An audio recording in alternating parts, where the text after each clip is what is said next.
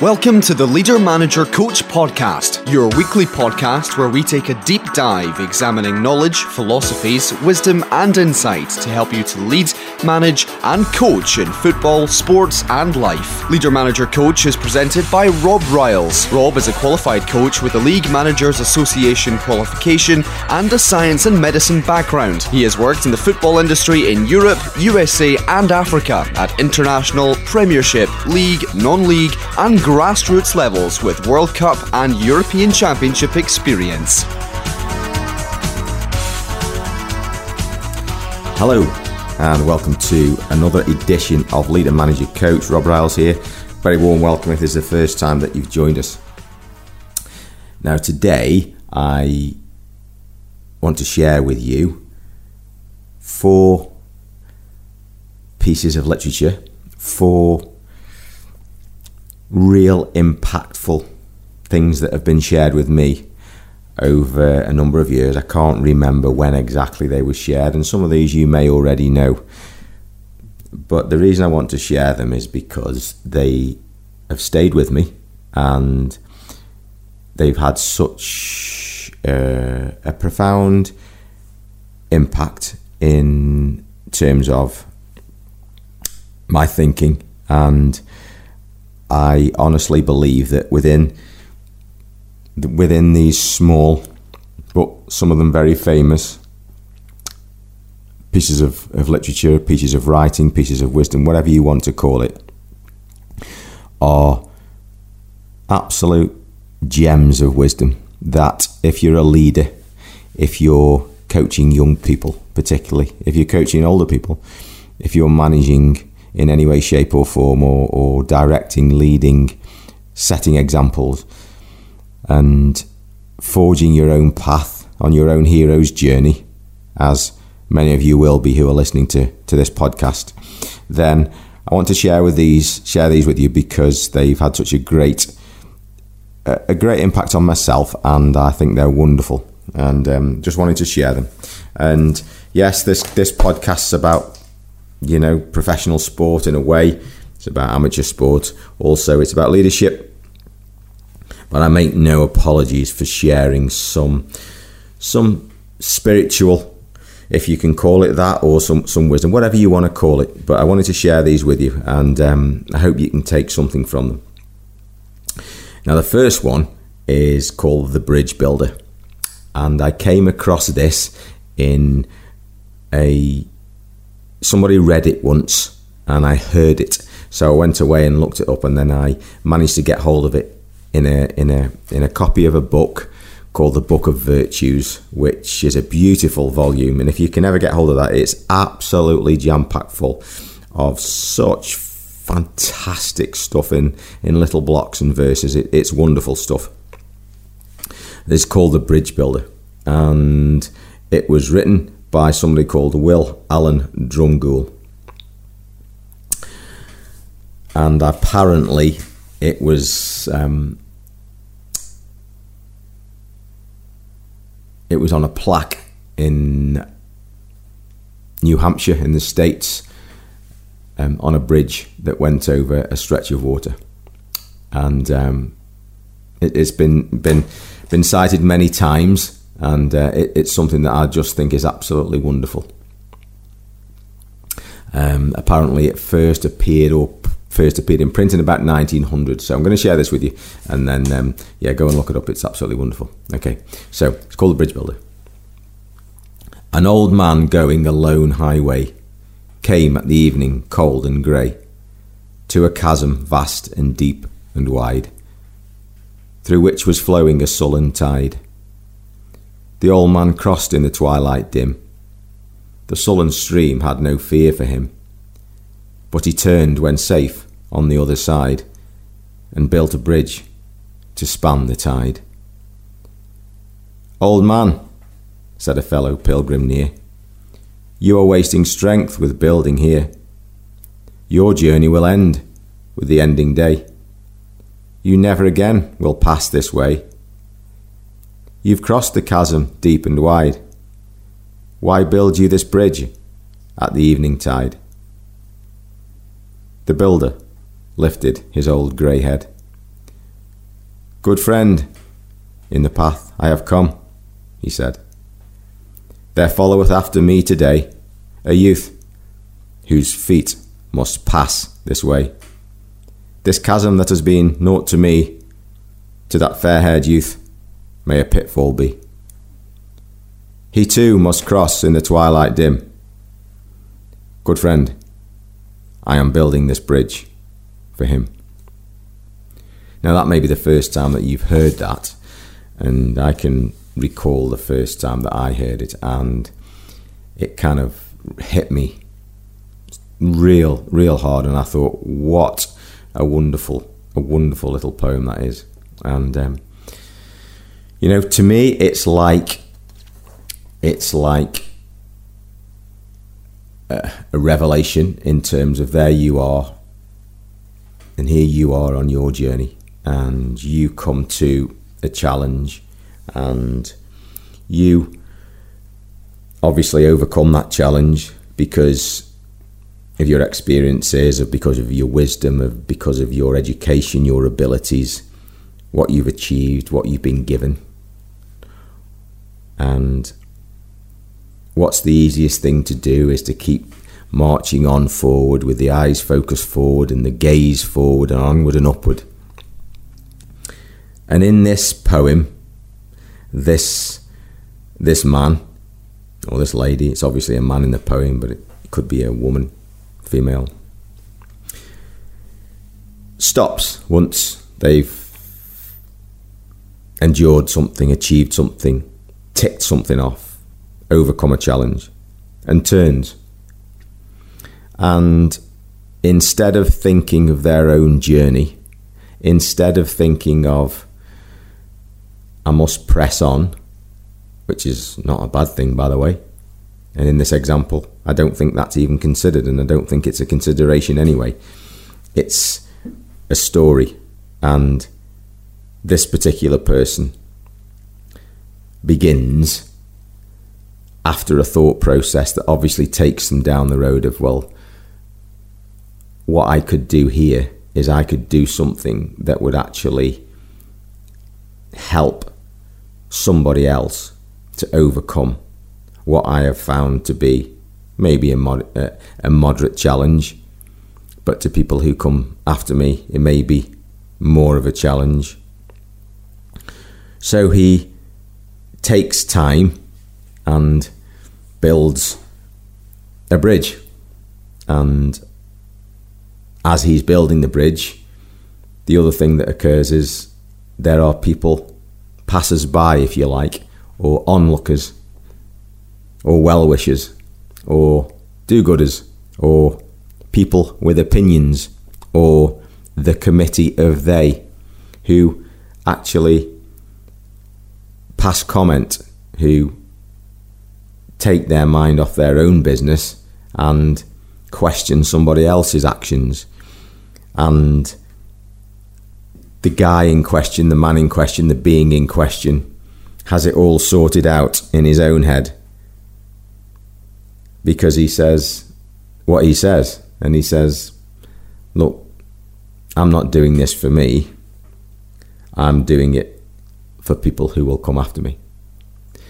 And there are numerous lessons, aren't there, in this? And, and, the lessons that are in this will be specific for you. The ones that stand out, the ones that stand out for me are that time when you stop and you think, aha, how can I help somebody else here? Or how can I serve? Or how can I create something that will actually facilitate or enable somebody else? And take the time out. Maybe that's just, you know, sometimes they call it priming the pump. So sometimes if you're, it doesn't happen now, does it? But in previous times when people pumped water from a well, it used to take a while for the pump to become soaked with water or primed, as it was called, for the pump to work sufficiently or efficiently to allow the water to be drawn up. Now, it was a practice to prime the pump for the next person. So, you know, um, often people would, so that's like leaving something in a prepared state so that when the next person uses it, they don't have to start all over again and it saves them a little bit of time and a little bit of effort.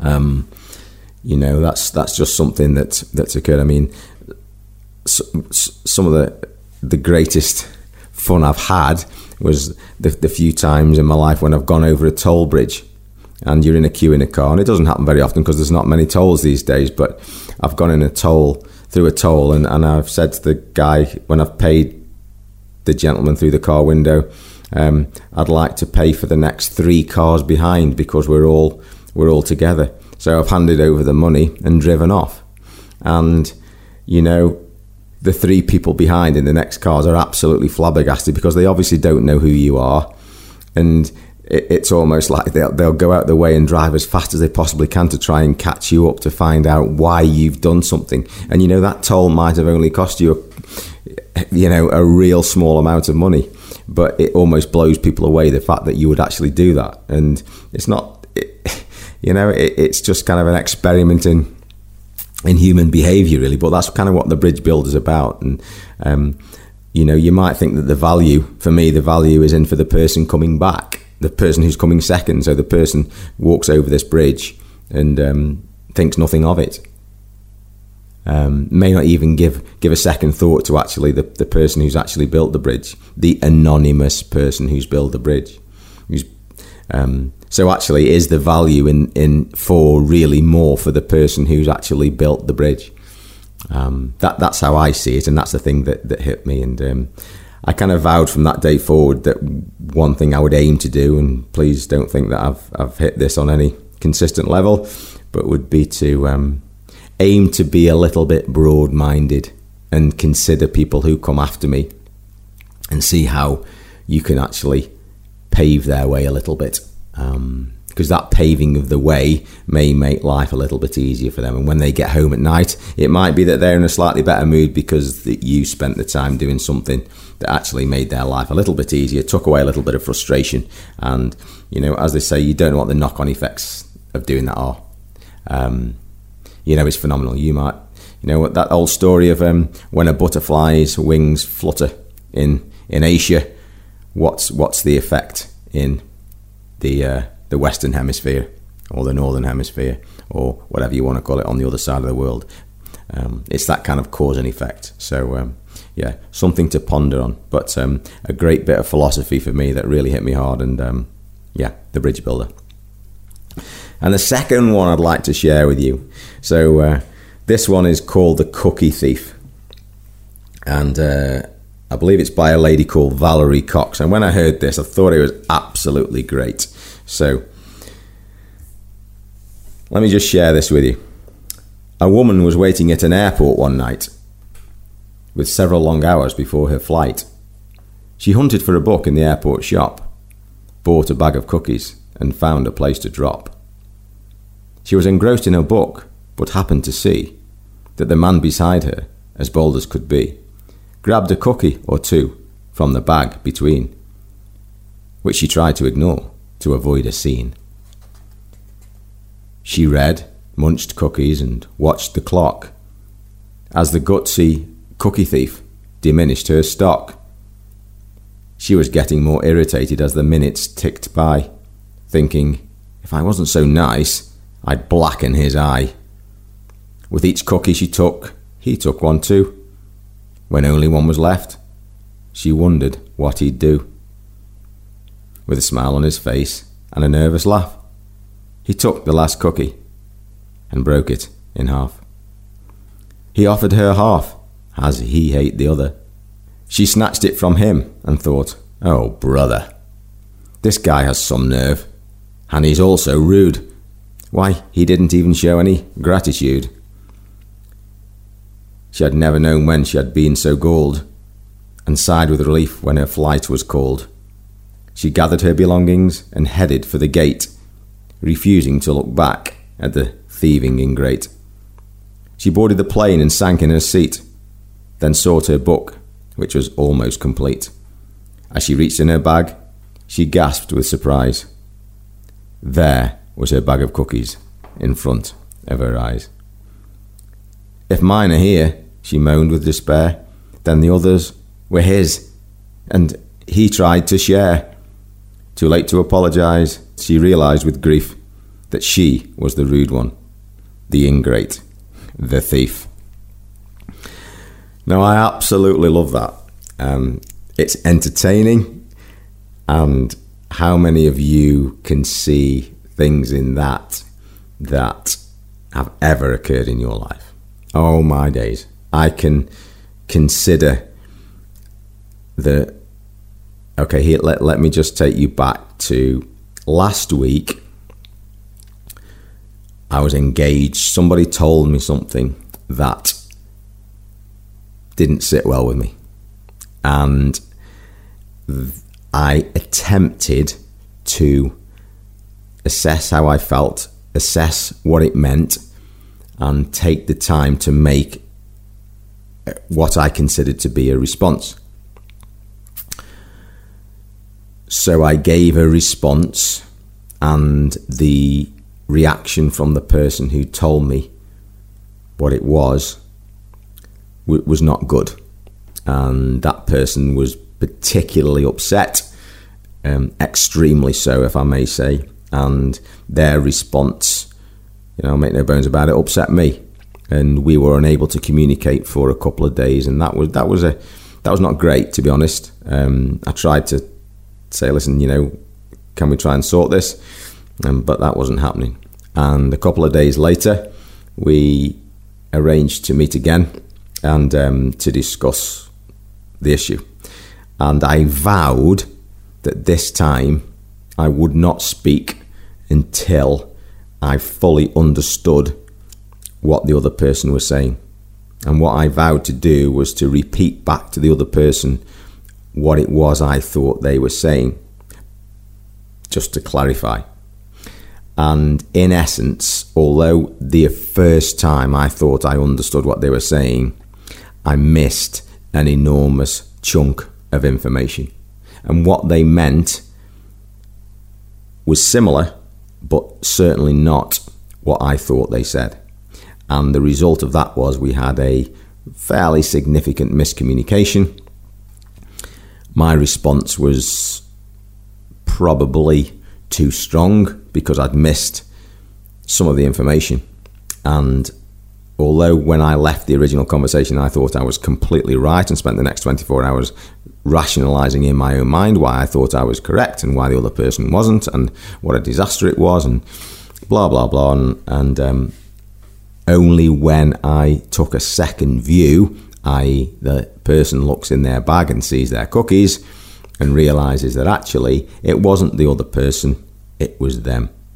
And I can certainly recognize that. And I think it's an, um, a brilliant piece of poetry, a brilliant, brilliant piece of information that actually allows us to laugh at ourselves, smile at ourselves, and say, listen, we're only human but how distinctly possible is it that our view at this particular time is certainly not the view of the other person, but and it's also not the only view. And by sticking to that, we may well be setting ourselves up for not necessarily failure, but we're we're missing out on some great advantages. So, you know, the lesson for me for me from this is, you know, be prepared to take another look and assess your own position and your own thoughts and revisit. Um, and maybe initially, don't be too keen to pass judgment, even if you're pressed to do so. But I think it's a wonderful, a wonderful thing. So it's Valerie Cox, the Cookie Thief. Um, I think it might have actually been in the Chicken Soup for Soul series. So um, yeah, Wonderful. So there you are on your journey. You you found a meaning in your life, and you're building a bridge, and uh, you completely think you're right in doing what you're, you're doing, and uh, then somebody comes and steps on your toes, and um, you get all upset about it and bent out of shape, and um, then you realise actually it wasn't them, it was you. So what are you going to do about it? Well, that brings me on to the the third thing, and this little story. Um, again, I heard it can't remember when, but I thought Do you know what? That's absolutely great.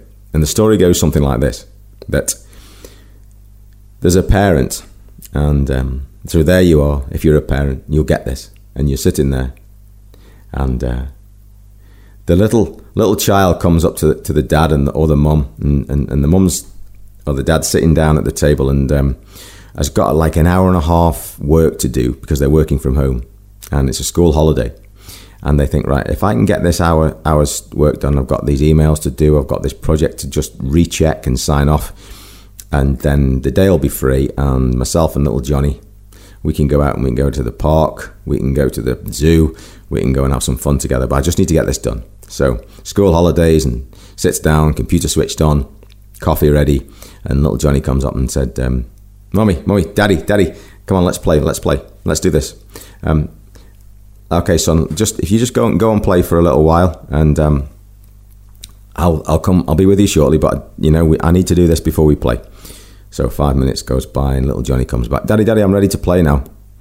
And okay, uh, let, just just go away and go upstairs and find something else to play with, and then um, we'll be with you shortly, and we'll we'll all go down to the park and we'll have some great fun. But I just need to do this now. Three minutes later, little Johnny's tugging at Daddy's leg, Mummy's leg. Daddy, are you ready now? Can we go out now? So dad thinks, right, what am I going to do here? So he thinks, ah, I know what. And he looks across the table, and on the table, he sees a magazine that was there from last Sunday, and it's been unread. But he sees on the back of this magazine a picture of the world. So he thinks, right, I know what I'll do.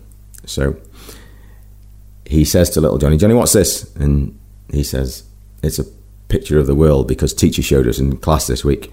So he gets this magazine, tears the back page off, and he tears the picture of the world into lots of little pieces, and he puts it in a in a in a pile and hands it to little Johnny and says, "Right, Johnny, what I want you to do is I want you to show me how clever you are, and I want you to put this picture of the world together in its right place so it looks like a picture of the world. And when you've done that, we'll go and play. And he thinks to himself, oh, brilliant, I've got at least an hour. So off he sends little Johnny. He's got all these little pieces of paper in his hand that make up the, the world. Two minutes later, two minutes later, little Johnny's there, pulling at his dad's leg. He hasn't even started his project review. He says, Daddy, Daddy, I've finished. Daddy, Daddy, I've finished. I've definitely finished. Honestly, Daddy, I've finished. And Dad thinks, you know what? There's absolutely no way he's finished. He says, Daddy, honestly, I promise you I've finished. Come and look, come and look, come and look. So he thinks, I'm going to have a look. I'm so frustrated with this. I need to get this work done. I'm going to have a look. And I'm, uh, he's getting cross by this time. So he goes and has a look at this and he looks down. He says, But you'll have to have a look, Daddy, Daddy, you'll have to have a look under the table. He says, What do you mean? He says, Well, have a look under the table. So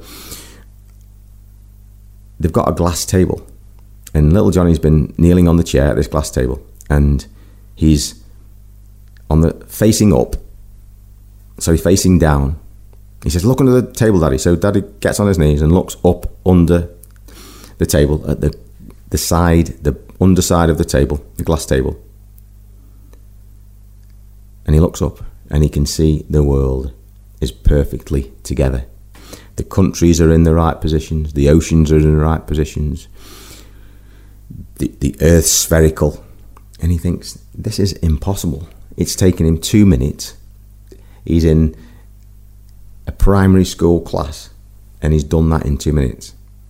And he said, Johnny, how on earth have you done that? He said, Dad, it was easy. Come and have a look. So he says, You'll have to stand up, Dad. So dad stands up from looking under the table. And little Johnny points to the top of the table and the other side of the pieces of paper. And he said, Look, Daddy, it's a man's head. And he said, I worked out that if I put the man's head together, that the world would be right.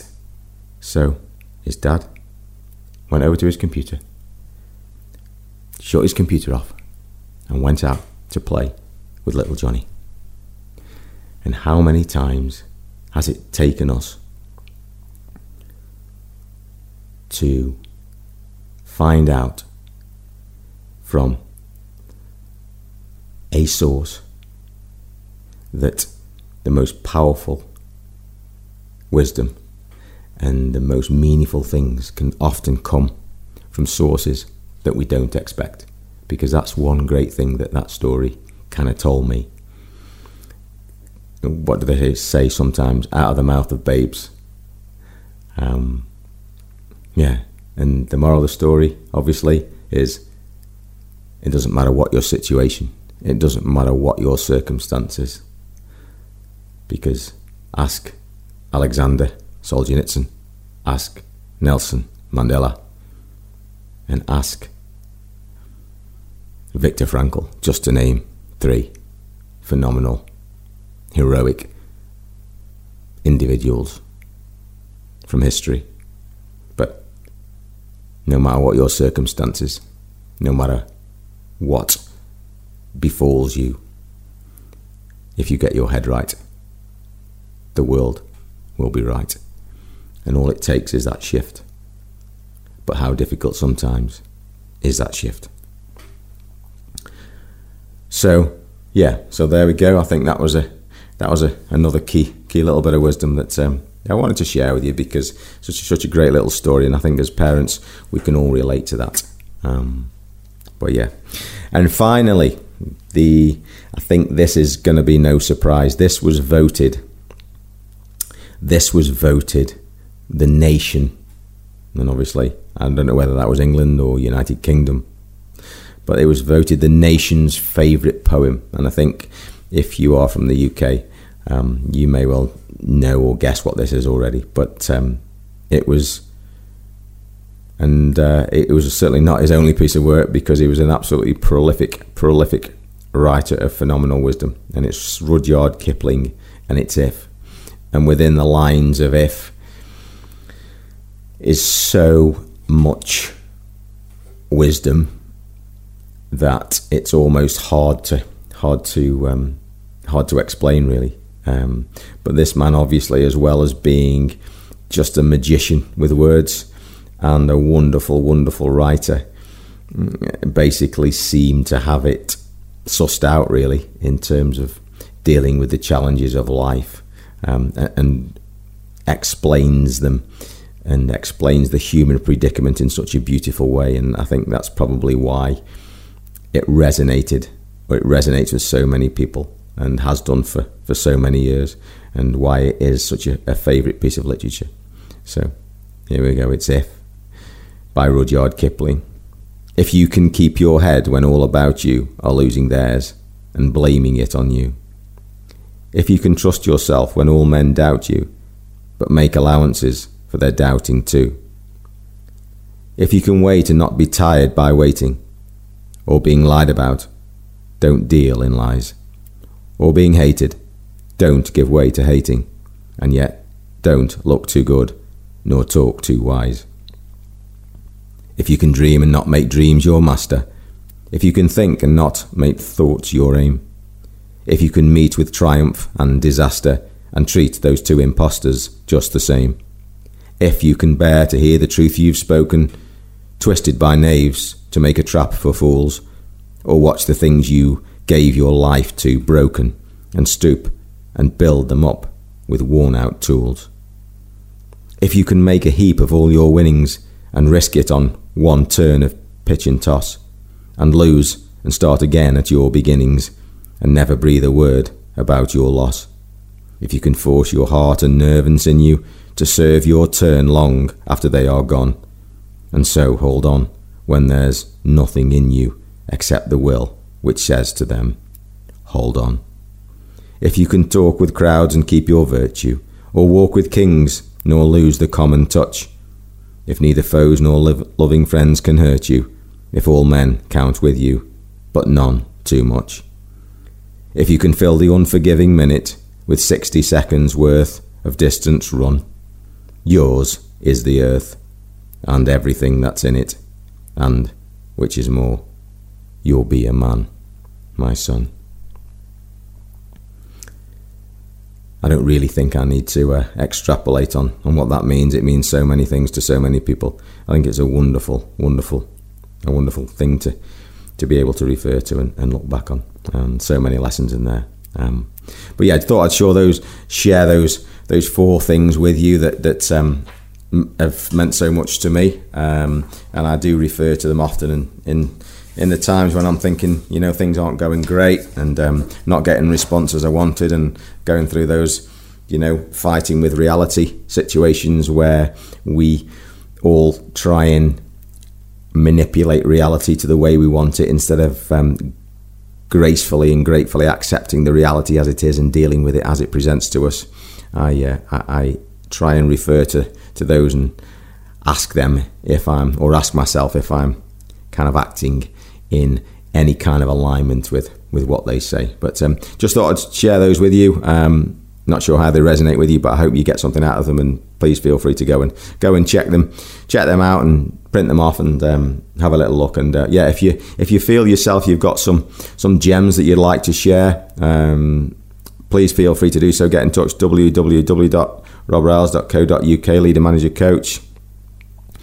Let me know what you think. If there's anything particularly you'd like to discuss or you want to be covered in the podcast, again, more than willing to um, to consider that. This podcast is about sharing information. It's about sharing knowledge, about sharing wisdom, so that you can get some value out of it. So you can take things away and you can make your your journey to to wherever it is easier and um, move on to to where it is you want to move on to. But as always, thanks for listening. And um, we've got some some interviews coming up shortly and uh, some more great information. So, uh, listen, always appreciate your time, and um, I'll catch you later. Bye bye.